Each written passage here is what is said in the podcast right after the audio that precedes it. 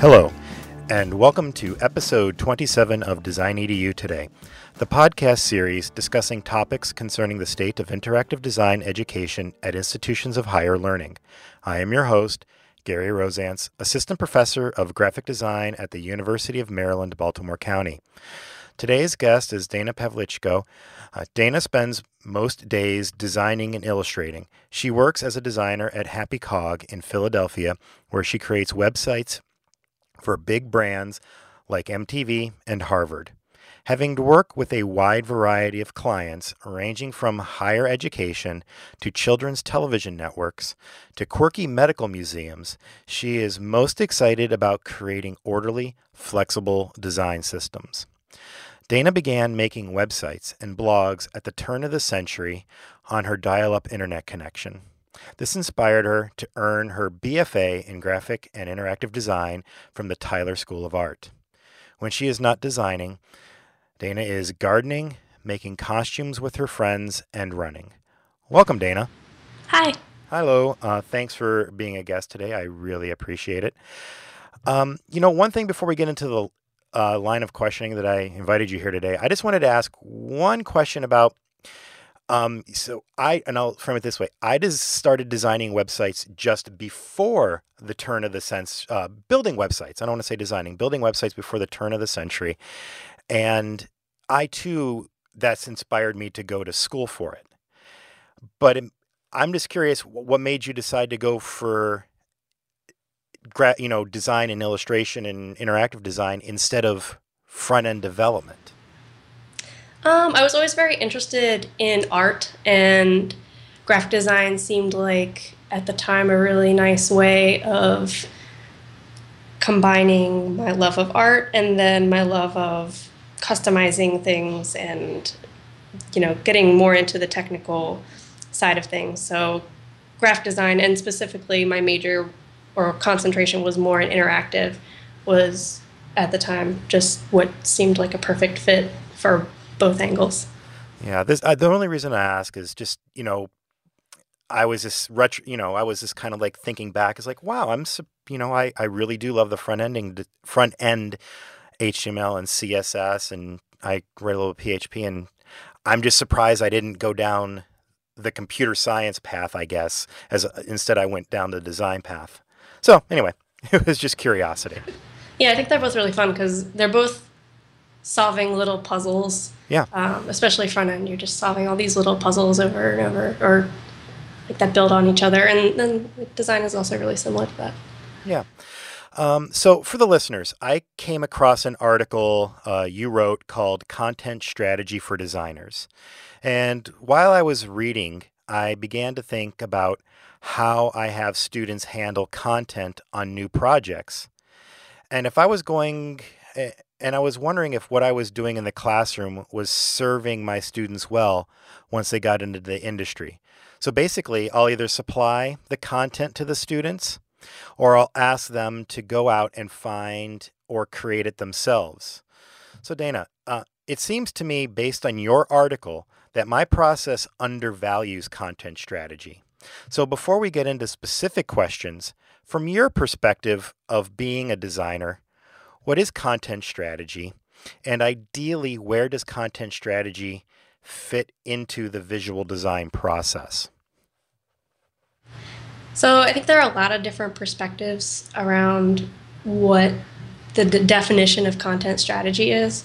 But from my own, content strategy is planning, it's creating content, and then it's creating a roadmap for how to create content in the future. Um, so the guidelines and decisions that come out of content strategy will inform messaging, hierarchy, and even things like how to structure a CMS in a project. Um, but most importantly, it's all about organization and clarity. So, where does that fit into um, the design process, the visual design process? So I think content strategy can fit into a lot of different places in the design process. Um, content strategy, in my experience, usually starts um, well before design officially begins, but it can continue well into the design process, which is ideal in my opinion, because um, content strategy produces a variety of different deliverables, and those can each change depending on what um, the project needs. Um, but the part where design and content strategy start to overlap is a lot of like IA and UX deliver deliverables. Um, and I think the overlap and the collaboration between a de- designer and a content strategist can help create stronger deliverables. So, how valuable or how important would it be for design students to know that content, stra- to be aware of content strategy? Because when I give them the con, I mean, ideally they're focused on designing for the visual. So, does it matter truly that they were in school, that they were involved in the process of coming up with the content strategy? And is it in relationship to the real world or not into the business world, I guess? Um, not necessarily. I think um, as I've been learning more about content strategy uh, at work, I've it's started to open my eyes to all the ways that content helps make your design stronger. So it helped me to start thinking about how all these little pieces are so connected and how the messaging is so connected to the way it's laid out and how all of these little bits of supporting content um, and things like microcopy can just really reinforce your whole project and determine whether something's going to be successful or not. Um, can you give me um, and the listeners an example of the microcopy? What do you mean by that? Um, for that, those that could be things like if you're going through a sign up flow and things like you've success, you've done this this sign up flow. So microcopy can be things like when you're going through a sign up flow and at the end there's some sort of validation that you've done it the right way, or um, just making sure little things like the way a text on a button is phrased aligns with the way the rest of your voice throughout your project is um, is going. Okay, and so I mean, from I think that makes a big difference educationally speaking because uh, we could spend hundreds we can spend a ton of time having them design the button over and over again, but well, um, good content strategy, good micro copy means maybe we don't even need a button.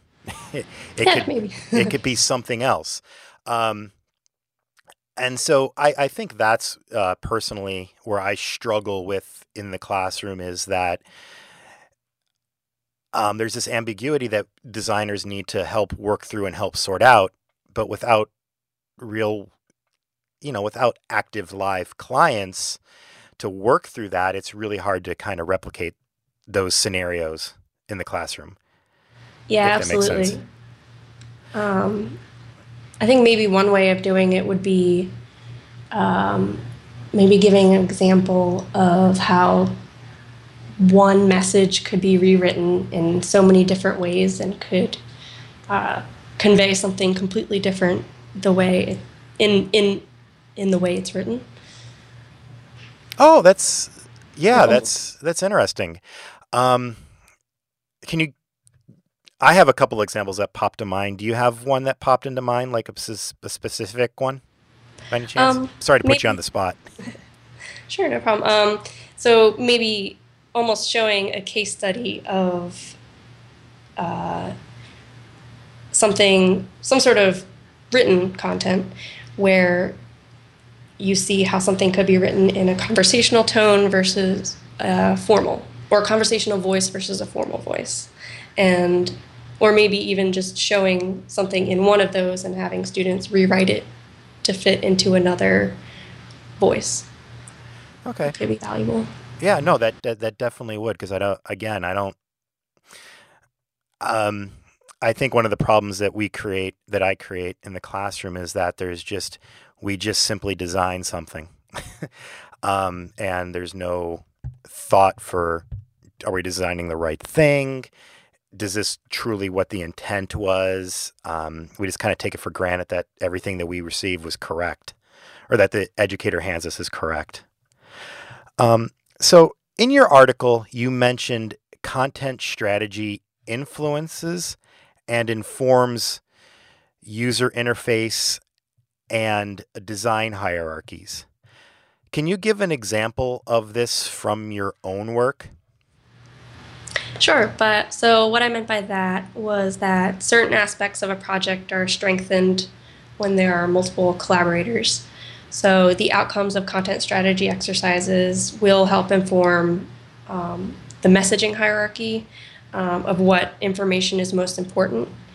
Um, and that information can then be used and is invaluable for things like translating these hierarchies into a wireframe, for example, and even determining things like source order or tagging. So there's there's definitely an overlap between what can be found during content strategy and how that can translate to things far beyond writing. So first, with in regards to um, the source the source hierarchy, um, at a place like Happy Cog, um, I know you can't speak for the industry at large, but who's res- who's primarily re- responsible for that source hierarchy? Um, typically, we determine things like what type of messaging is most important um, and how in within the code, like what's going to appear first in the source order. We'll determine that during wireframes, and that's usually something that a designer produces, but mm-hmm. they don't produce it in a vacuum. They absolutely, like the whole team is usually involved, um, weighing in. If we have a content strategist that we're working with, they're involved too with any recommendations, um, and everything. Everything we create has a very collaborative approach. So while a designer might be uh, charged with creating the physical deliverable, there's a lot of collaboration that goes into producing it. Well, I mean, but so it it is imp- but it is really important that the designer be able to help identify the the source hierarchy um as part of the you know as part of the process. Yes absolutely. And it's not just handed off by the content strategist or the information architect. Right. Okay because i mean that's in the classroom that's something i feel like we do is that we we we hand them, and even back in the good old fashioned print days, before we had to um, teach interactive, we kind of gave them the content with already a hierarchy established. Um, you know, again, taking away this process of you know student design, you know, determining what, going through the process of determining what is the most important um, information, what you know helps convey um, the message of of whatever it is that they're working on. And so I think that's one thing I'd like to personally do better is uh, you know take that out of my hands and put it back into the students' hand of determining like the the content hierarchy. Right. And and it's tough to find a balance too because when you're in school there's all of these visual and technical skills that you're learning too, mm-hmm. and you're working on really honing those. And uh, it's it's hard to introduce so many um, other other skills all at once. Yeah, and that's the and and really that's what this podcast is about is just I want to you know hear from as many different professionals and get as many different voices as I can to like where is that balance and right. that's you know between the tech, between the research, between the content creation and all of that. Because I, I, I, believe I know personally I can do better. I can find a better balance. So that's what I'm that's what I'm trying to do. Um, one thing you highlighted in the article uh, was how a company can determine an appropriate voice and how voice is separate from tone, and messaging. So if I give students the content, I'm dictating the voice. If students find the content for any project, they're already they're dictating the voice. How can an educator help set up an environment where students are determining the voice of a project for the client and, you know, not either dictating, be dictating it or being spoon fed it?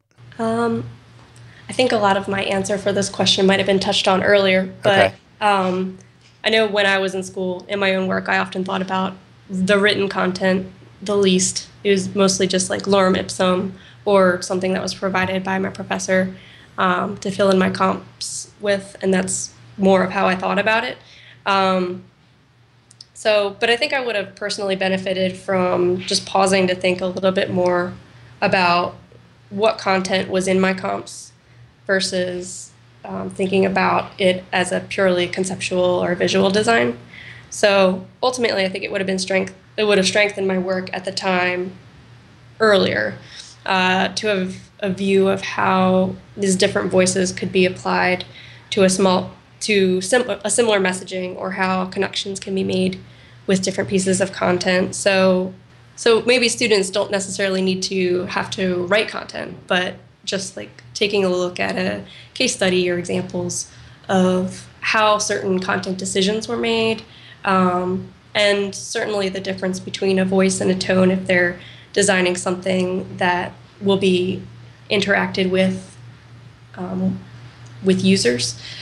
When students design when i when we and it's all back related back to content strategy because we don't i don't think educators handle the content strategy right in that they don't the content strategy dictates the voice. That's where the voice is born from it. The voice is born from the content.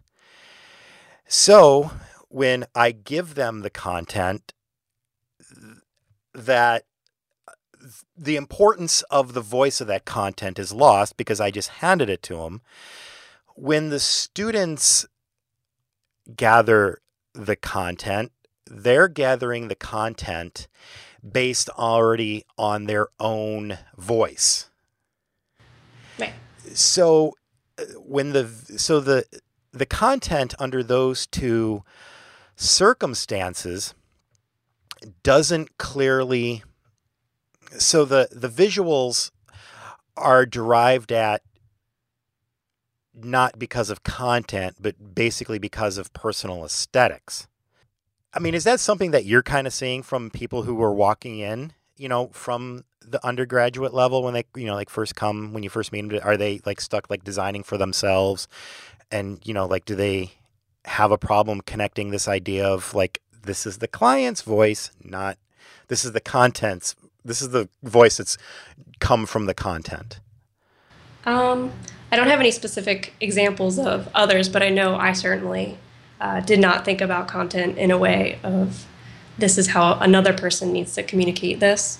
So I think a few things that helped me were like, for example, in some of our kickoff meetings with a client, we'll have exercises that we do around content strategy and determining what your voice is and that kind of thing, what you are and what you are not. And really just starting to understand exactly what your voice is. And that then will be- determine your tone, since tone is a little more how you react to situations. Um, so, just any way of really uh, quantifying what your voice is and what it is not, I think could be helpful when working with other people or even like in a, in a student's own work, just really dissecting um, any of their particular, giving them the tools so that they can dissect their particular tendencies or um, editing to make sure things are more clear or fit in more with um, maybe goals that are set at the beginning of the project for how they want their tone to come across.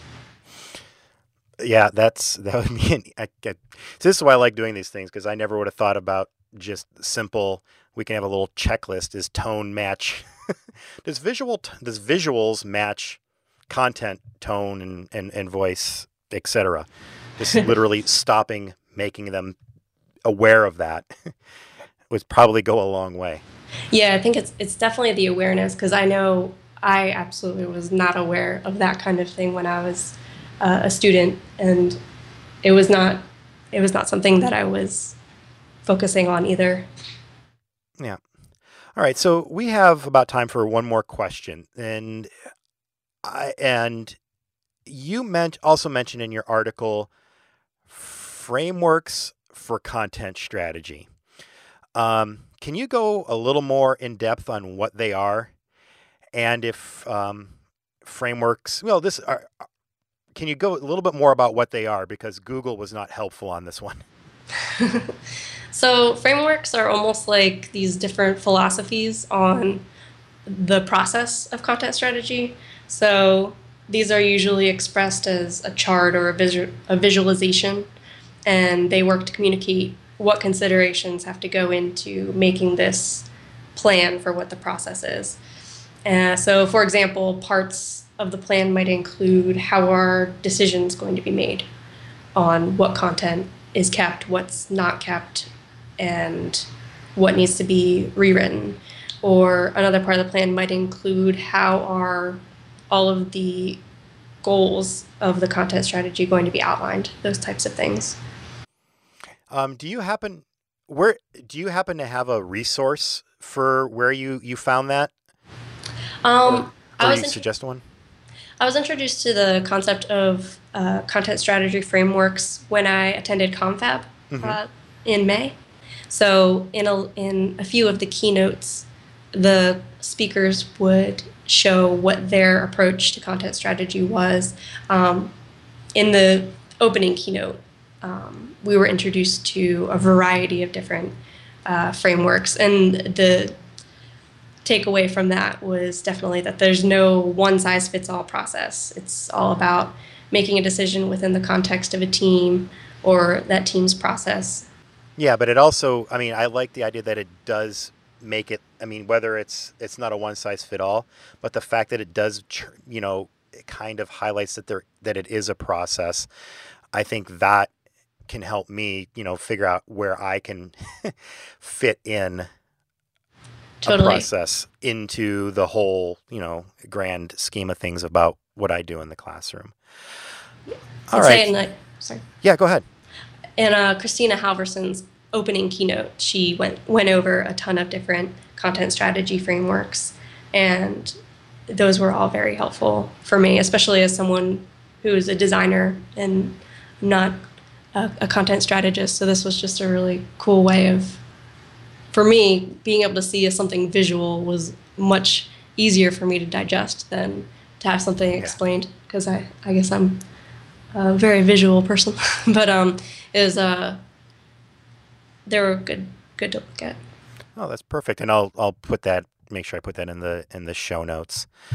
So uh, Dana, before I let you go, uh, is there anything that you are working on personally that you would like to share, or is there something that you want to promote or talk about?